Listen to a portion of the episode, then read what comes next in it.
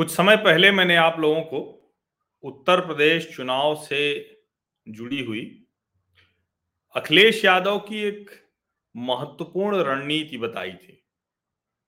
और जब उस रणनीति के बारे में मैंने चर्चा की थी तो उस तरफ़ शायद ही किसी का ध्यान गया हो।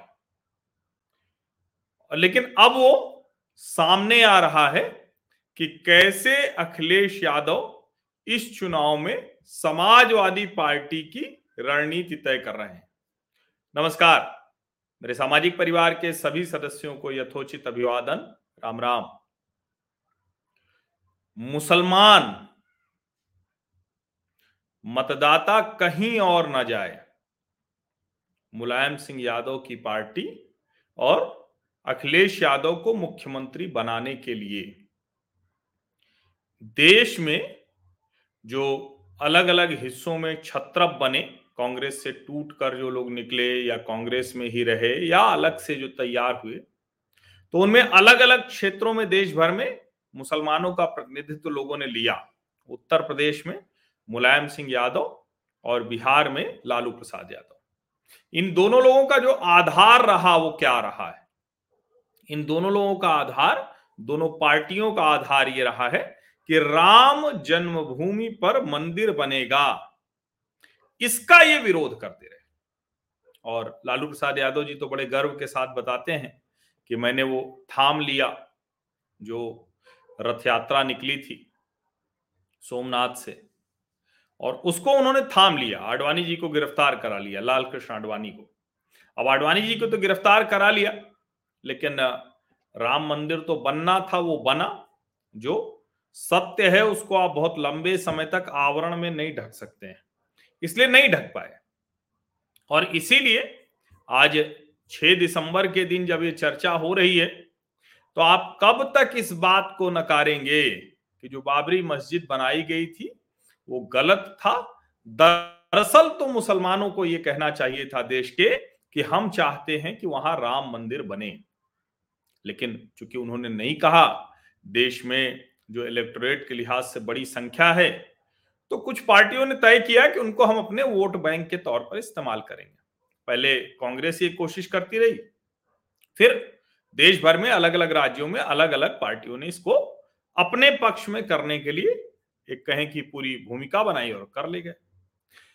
लेकिन इसके बावजूद ऐसा नहीं हो पाया कि जनता समझे नहीं देश में लोगों को समझ में आ गया कि ये कुछ करते नहीं है। इनका मूल मकसद यही रहता है। और जो उत्तर प्रदेश और बिहार देश के बड़े राज्य हैं, सबसे ज़्यादा मजदूर यहीं से देश भर में जाते हैं, सबसे ज़्यादा यहीं के लोगों को प्रवासी होना होता है।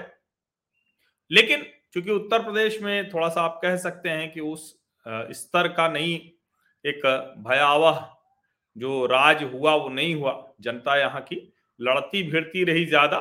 तो फिर भी थोड़ी स्थिति ठीक रही। लेकिन फिर भी यहाँ के लोगों को लगा और बहुत से लोग गए, ठीक है कह सकते हैं कि हम बंबई चलाते हैं, हम गुजरात चलाते हैं, लेकिन यूपी, बिहार तो देश नहीं चलाता है, भ्रम में भी रहे। अब जाकर उनको लग रहा है कि नहीं, हमें चलाना चाहिए। और यही वजह रही कि दबाव पहले भी बनता रहा और चाहे मायावती की सरकार हो, चाहे अखिलेश यादव की सरकार हो ये दबाव रहा कि हमें विकास चाहिए। योगी आदित्यनाथ की सरकार में तो एक क्लियर कट आप देखें तो डेवलपमेंट मूल में है। और उस पर अखिलेश यादव जानते हैं कि उस पर बहुत वो नहीं कह सकते कि हमने लखनऊ आगरा एक्सप्रेस वे बनाया, आपने पूर्वांचल बनाया वो तो हम ही ने शिलान्यास किया था। सब जानते हैं कि शिलान्यास अपनी जगह है, लेकिन ज़मीन के अधिग्रहण से लेकर टेंडर जारी करने से लेकर उसको पूरा करना ये योगी आदित्यनाथ ने किया।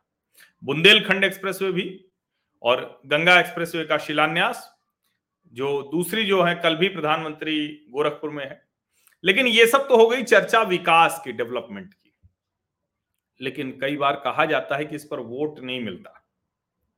तो वोट कैसे मिलेगा? वोट तो कई चीज़ों का समुच्चय होता है। और इसीलिए समाजवादी पार्टी के जो सांसद हैं एस टी हसन, वो क्या कर रहे हैं? वो वही काम कर रहे हैं जो मैंने आपको बताया था कि अखिलेश यादव की ये पक्की रणनीति है। 2019 में समाजवादी पार्टी के टिकट पर doctor Syed Tufail Hasan, doctor S T Hasan, ये सांसद चुने गए। और ये बाकायदा जो अलीगढ़ मुस्लिम यूनिवर्सिटी का जवाहरलाल नेहरू मेडिकल कॉलेज है अलीगढ़ में, वहाँ से एमबीबीएस इन्होंने किया है और एमएस भी हैं, यानी बाकायदा सर्जन हैं ये, डॉक्टर हैं, बहुत पढ़े लिखे व्यक्ति ये मेयर चुने गए मुरादाबाद के। उसके बाद ये 2009 में समाजवादी पार्टी से बसपा में चले गए थे। 2014 में चुनाव लड़े, हार गए। और जब ये हारे थे तो भारतीय जनता पार्टी के कुंवर सर्वेश कुमार सिंह से हारे थे। उसके बाद ये फिर से समाजवादी पार्टी में आए और समाजवादी पार्टी में आकर इन्होंने हरा दिया सर्वेश कुमार सिंह को, करीब करीब एक लाख मतों से। बहुत ज़बरदस्त हराया था इन्होंने। और अब ये क्या कह रहे हैं, इनकी बात सुनिए। ये समझिए कि ये क्यों कह रहे हैं और ये समझिए कि इस कहने का मतलब क्या है। तो सबसे पहले तो इन्होंने कहा क्या है? इन्होंने कहा ये, जो सैयद तुफैल हसन साहब हैं, इन्होंने कहा, मुसलमानों अल्लाह के वास्ते बंट मत जाना। ये बाकायदा उन्होंने ऐसे ही शब्दों का इस्तेमाल किया है कि अल्लाह के वास्ते बंट मत जाना।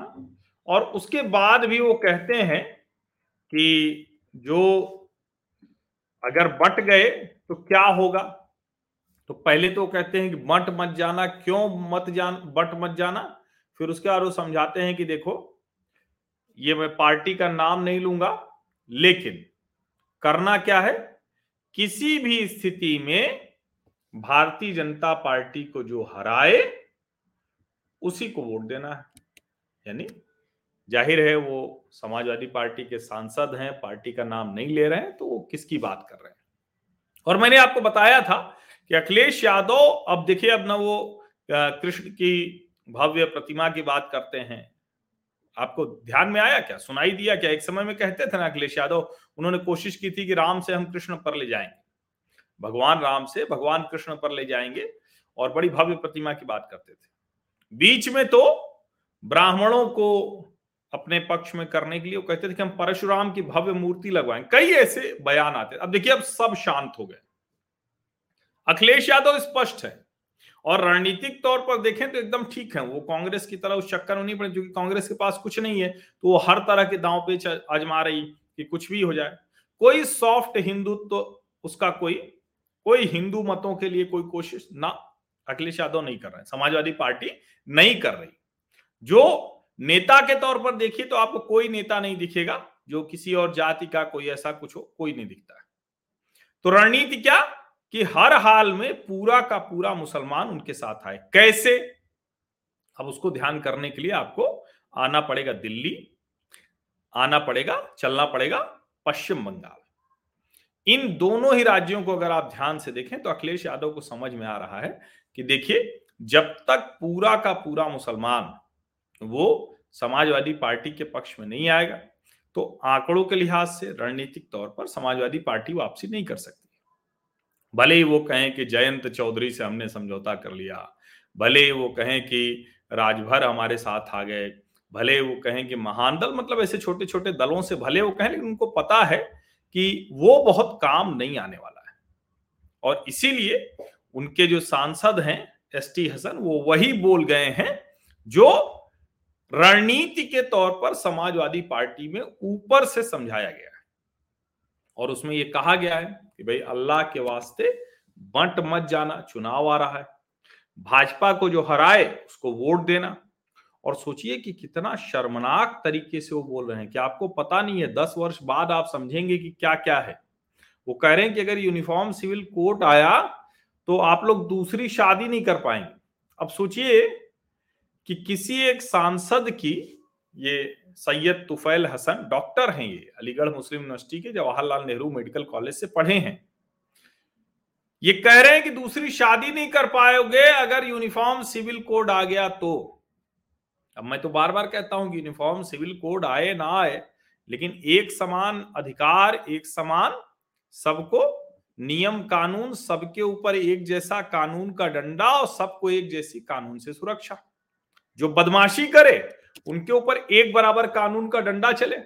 और जो ढंग के लोग हैं, सभ्य नागरिक हैं, सभ्य समाज है, उनको एक जैसी सुरक्षा, उसमें हिंदू, मुसलमान, ईसाई, सिख जो भी हैं, उनसे उनका फ़र्क कहाँ पड़ेगा? लेकिन ये कह रहे हैं कि फ़र्क पड़ेगा। ये फ़र्क ये पड़ेगा कि अगर यूनिफॉर्म सिविल कोड आ गया, एक जैसा कानून है तो कोई हिंदू तो नहीं कर सकता है। मान लीजिए कि मतलब आपकी कितनी भी पति पत्नी में न बटे, न पटे, लेकिन आपको अगर दूसरा विवाह करना है तो आपको उससे आपको कहें कि एक तरह से जो कानूनी तौर पर अलग होना पड़ेगा। अब लेकिन है क्या कि डॉक्टर सैयद तुफैल हसन, वो जो कह रहे हैं उनकी बात समझिए, उनकी पीड़ा समझिए, वो कह रहे हैं चार पत्नी कर लो, चार निकाह कर लो। ये जो चार बीवी करना, एक शौहर की चार बीवियाँ, ये दरअसल आप ध्यान से देखें तो महिला अधिकारों पर कितना बड़ा हनन है। और आज के आधुनिक समय में इस तरह की बात कोई सांसद, वो भी पढ़ा लिखा डॉक्टर हैं वो, अलीगढ़ मुस्लिम यूनिवर्सिटी के जवाहरलाल नेहरू मेडिकल कॉलेज से पढ़े हुए हैं। वो ऐसी बात करे तो आप सोचिए जरा कि कहाँ है मसला। कितनी बौखलाहट है। इसका मतलब यह भी हुआ कि उत्तर प्रदेश में जो योगी आदित्यनाथ की सरकार है, उससे आप किसी और फ्रंट पर नहीं लड़ पा रहे। अब कोई कहेगा कि केशव मौर्य ने देखिए वो मथुरा की बात कर दी। राष्ट्रीय स्वयंसेवक संघ और भारतीय जनता पार्टी आज से नहीं, लगातार कहती आ रही और मतलब हिंदू संगठन हिंदुओं के बीच में ये रहता है कि भाई जहाँ मंदिर के ठीक बगल में ऐसी मस्जिद है तो तो आक्रमण करके ही बनी, तोड़ के ही बनी। अयोध्या में तो ऊपर ही मस्जिद बना दी गई, जिसको कानून ने बताया। काशी विश्वनाथ कॉरिडोर बन रहा है तो चलिए मंदिर तो खुला। नहीं गांधी जी से लेकर मोदी जी तक का यह कष्ट था मोदी जी को करना पड़ा। वरना मैं खुद बताऊँ, निजी तौर पर बताऊँ कि बनारस जो है, मैं गया। और पहली बार जब मैं गया तो बहुत पहले की हालाँकि बात है, जब छात्र जीवन के दौरान की बात है। और मैं गया और जब बीएचयू वाले दर्शन करके आया वहाँ तो मुझे लगा कि अरे वाह, ये तो बढ़िया मंदिर है। और जो काशी विश्वनाथ था, इस तरह से गलियों में इतना सकरा, आप सोचिए, ये सारा मतलब हम हिंदू लोग अपने आराध्य को किस दशा में रखेंगे? और मैं सिर्फ़ ये किसी एक मंदिर के लिए नहीं कहता, कहीं भी, ये जो सड़क पर मंदिर बना लेना या मस्जिद बना लेना, या कुछ भी कर लेना, भगवान है, जो भी, जिनको भी आप मानते हैं तो उनका तो बहुत भव्य स्थान होना चाहिए, जहाँ जाके एकदम आध्यात्मिक सुख, शांति, लगे कि हाँ कुछ हासिल किया, लगे कि हाँ कुछ प्राप्त कर रहे हैं, गए वहाँ उसी में मतलब अजीब सी स्थिति रहे, उसमें कोई क्या करेगा? अच्छा है कि वो हमारे धर्म स्थान पवित्र हो, हमारे धर्म स्थान, अब जहाँ भी प्राण प्रतिष्ठा हो तो पवित्र है ही। लेकिन जो हम कहते हैं ना कि आखिर वो कैसे, वो अनुभूति कैसे हो? अब देखिए, काशी विश्वनाथ कॉरिडोर बनेगा तो अनुभूति हो रही। अभी तक रामलला विराजमान के दर्शन करने जाते थे, मैं तो कभी गया नहीं। कब गया? जब निर्णय आ गया, उसके बाद गया था वो। फिर भी सीखचों में तो जाना पड़ा था उस वक्त। तो गया था, इतना कष्ट हुआ, लगा कैसे कोई यहाँ जा सकता है? होना तो ये चाहिए था कि देश भर के मुसलमान कहते कि नहीं, एकदम इसको जो है हम कैसे कर सकते हैं? वैसे भी हम यहाँ कोई नमाज़ पढ़ने जाते नहीं है हमारा कोई वास्ता नहीं है हमारा कोई लेना देना नहीं। और एक अरे आक्रमणकारी आया और मान लेते हैं। चलिए ये भी भावना मान लें कि वो लोग इस्लाम उन्होंने अपनाया, चाहे जैसे अपनाया, चाहे डर से, चाहे तलवार के, चाहे लोभ में, चाहे जो वजह रही। तो ठीक है, उसको प्रैक्टिस कर रहे हैं, बिल्कुल प्रैक्टिस करें। लेकिन राम की भूमि, राम का जन्म स्थान वहाँ मस्जिद बनाने की जिद ही गलत थी। लेकिन सोचिए, उस जिद के साथ मुलायम सिंह यादव और लालू प्रसाद यादव जैसे नेता खड़े होते हैं। कांग्रेस पार्टी खड़ी हो जाती है। और देश भर के पत्रकार कहते हैं कि वो आंदोलन तो बड़ा उसको जितना गलत तरीके से चित्रित कर सकते हैं वो करते हैं।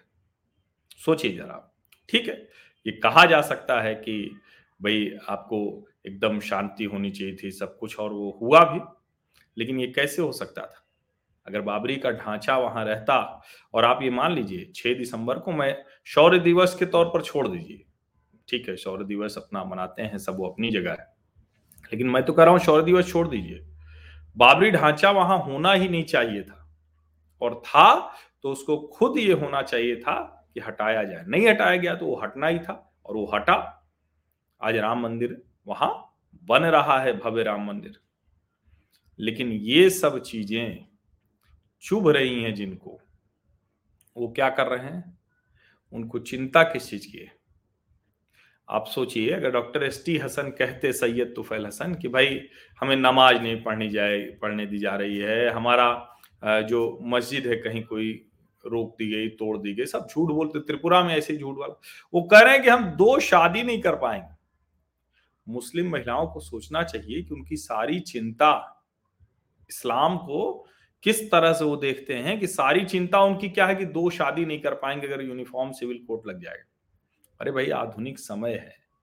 एक जैसा सबको करना पड़ेगा और शरिया शरीयत से तो हिंदुस्तान नहीं चलेगा। शरिया शरीयत से जहाँ जहाँ चला, मध्य पूर्व एशिया से लेकर, अफ़गानिस्तान से लेकर पाकिस्तान तक, हम देख रहे हैं क्या हो रहा है। अभी अभी पाकिस्तान में एक श्रीलंकाई नागरिक को जिस तरह से जलाकर मार डाला गया, शर्मनाक, इससे गिरी हुई हरकत नहीं हो सकती। तो हम शरिया शरीयत की तरफ़ तो नहीं जाने देंगे, हिंदुस्तान है ये। और मैं तो ये मानता हूँ कि आज नहीं तो कल पूरे के पूरे जो इस भारतीय उपमहाद्वीप है इसको यही समझना पड़ेगा जो आज हिंदुस्तान कह रहा है, समझा रहा है। लेकिन इसके बीच में उत्तर प्रदेश का चुनाव है। और अखिलेश यादव को पता है कि अगर पूरा का पूरा मुसलमान आ गया तो कुछ हिंदू तो दाएँ बाएँ से आ ही जाएगा। ये वो सोचते हैं ऐसा।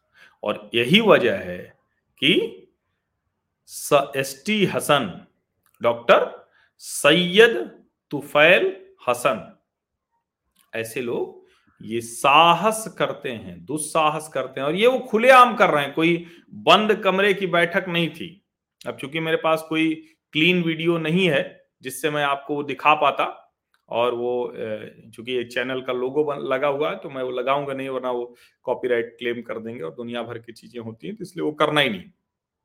लेकिन वो खुले में एक सार्वजनिक सभा में सांसद महोदय बोल रहे हैं। और सांसद महोदय चूँकि चुनाव जीत कर आए हैं तो इसका मतलब क्या हुआ? इसका मतलब तो ये भी हुआ कि चूँकि उनको लगता है कि उनके जीतने में इसी तरह की चीज़ें मददगार रही। इसको आप समझिए। उनके जीतने में इसी तरह की चीज़ें मददगार नहीं हैं, इसीलिए वो मुसलमानों से कह रहे हैं कि अल्लाह के वास्ते मत बढ़ जाना। नहीं कहा उन्होंने कि अल्लाह के वास्ते गलत काम मत करो। अल्लाह के वास्ते पढ़ाई लिखाई पर ध्यान दो। अल्लाह के वास्ते घर परिवार की चिंता करो। अल्लाह के वास्ते ये जो तीन तलाक जैसी बुराई है, ये निकाल बाहर फेंको। नहीं कहा उन्होंने। इनमें से कुछ भी नहीं कहा। वो क्या कह रहे हैं? दो शादी नहीं कर पाएँगे। दो बीमिया नहीं रख पाएँगे। तो इसको आप समझिए। और इसीलिए जो यूपी में योगी आदित्यनाथ आएँगे या नहीं आएँगे, प्रश्न उठता है। तो इसका उत्तर भाजपा वालों से मत पूछिए, वो तो कहेंगे। समाजवादी पार्टी का सांसद अगर ये बोल रहा है तो यकीन मानिए कि उत्तर प्रदेश में योगी आदित्यनाथ की वापसी पक्की है। डेवलपमेंट के एजेंडे पर देखिए, कोई पार्टी बात नहीं कर रही, क्योंकि मतलब निस्संदेह मैं बार बार कहता हूँ, जैसे मैं प्रयागराज से हूँ तो मैं बार बार कहता हूँ, जितना काम हुआ है, उतना काम तो मैंने नहीं देखा कभी। और आगे भी कहा जा रहा है कि फिर से जब जो अर्धकुंभ कुंभ कुंभ का समय होता है तो उस समय फिर से इतने ही बड़े प्रोजेक्ट की तैयारी है। अभी माघ मेला शुरू होने वाला है, उसकी तैयारियाँ शुरू हो गई थी जब मैं प्रयाग गया था। अब तो मैं वापस आ गया हूँ। लेकिन उसको इसी तरह से ज़्यादा स्थायी काम हो, पक्के रहे, सारी चीज़ें दुरुस्त हों, और शक्ल सूरत बदल गई। इतना सुंदर हमारा शहर हो गया है। तो सुंदर शहर तो पहले भी था, बड़ा जीवंत शहर है, सुस्त है थोड़ा सा मस्त है, लेकिन जीवंत शहर है, ज़िंदा लोगों का शहर है। और वहाँ जो बुनियादी सुविधाएँ हैं, जो जिसको हम इंफ्रास्ट्रक्चर कहते हैं, वो अद्भुत हुआ है। तो उस मोर्चे पर तो कोई बात ही नहीं कर सकता। तो इसीलिए इस वाले मोर्चे पर लड़ाई लड़ी जा रही। और अखिलेश यादव को पता है कि दूसरी सारी चीज़ें वो काम कर नहीं रही, मुश्किल में डाल रही, उतना आसान नहीं उनके लिए। तो इसीलिए वो बहुत क्लियर कट हैं कि कहाँ से उनको वोट आना है और कौन सा वोट पूरा का पूरा उनकी तरफ़ आए। अब ज़ाहिर है प्रियंका वाड्रा वो कोशिश कर रही हैं, लेकिन वो हेडलाइन में तो आ जाएँगी। दिल्ली का मीडिया कई बार उनको अखिलेश से ज़्यादा तवज्जो भी दे देगा, लेकिन मैं आपको बताऊँगी, देखिए, किसी भी तरह से योगी आदित्यनाथ के सामने अगर कोई खड़ा है तो अखिलेश यादव ही है। इसमें जरा सा भी कोई भ्रम नहीं है और जो मायावती हैं, वो अभी तो फ़िलहाल जहाँ खड़ी हैं, वहाँ से बस इतना ही है कि वो तीसरे स्थान पर रहेंगी, ये तय है। लेकिन तीसरे स्थान पर कहाँ रहेंगी, ये कहना थोड़ा सा अभी मुश्किल है। हाँ अभी प्रत्याशी तय होंगे, अभी सीटें जाएँगी, कई मज़बूत प्रत्याशी किसी किसी विधानसभा में होंगे, जो जहाँ से उनको एक जगह से टिकट नहीं मिलेगा तो दूसरी जगह जाएँगे। ये सब होगा अभी। लेकिन इस सब के बावजूद मुझे लगता है कि डॉक्टर सैयद तुफैल हसन का ये बयान स्पष्ट बता रहा है कि योगी आदित्यनाथ उत्तर प्रदेश में दोबारा आ रहे हैं। वापसी पक्की है, क्योंकि अल्लाह के वास्ते न बंटने की ये जो भावुक कर देने वाली अपील है, ये सबको सुनाई दे रही है। सार्वजनिक तौर पर सुनाई दे रही है। तो देखिए इस अपील का कितना और कहाँ असर होता है? मैं तो बस यही कहूँगा कि आप लोग ये ज़रूर देखिए कि उत्तर प्रदेश की जो पहचान है, वो किस नाते से अब हो रही है? उत्तर प्रदेश की सांस्कृतिक विरासत कहा लोग किस तरह से देखते हैं? उत्तर प्रदेश की आर्थिक तरक्की, सामाजिक जिसको हम कहते हैं ना कि उत्थान के तौर पर। और देश के सबसे बड़े राज्य ने अपनी भूमिका को कैसे देखा है? जो इन पैमानों पर मत डालेगा, मुझे लगता है कि वही सही मायने में, इसको हम बार बार कहते हैं कि डेवलपमेंट पॉलिटिक्स है क्या? जो हम अपने आसपास की चीज़ें कहते हैं कि ये समस्या उसको कैसे ठीक करें? तो इन मुद्दों को ध्यान में रखते हुए डालिए। बाकी डॉक्टर सैयद तुफैल हसन मुसलमानों से कह रहे हैं कि अल्लाह के वास्ते मट मत जाना यूनिफॉर्म सिविल कोड लागू हो जाएगा। और यूनिफॉर्म सिविल कोड लागू होने से बुराई क्या होगी? दो बीबी नहीं रख पाएँगे। समझिए इसको। बहुत बहुत धन्यवाद।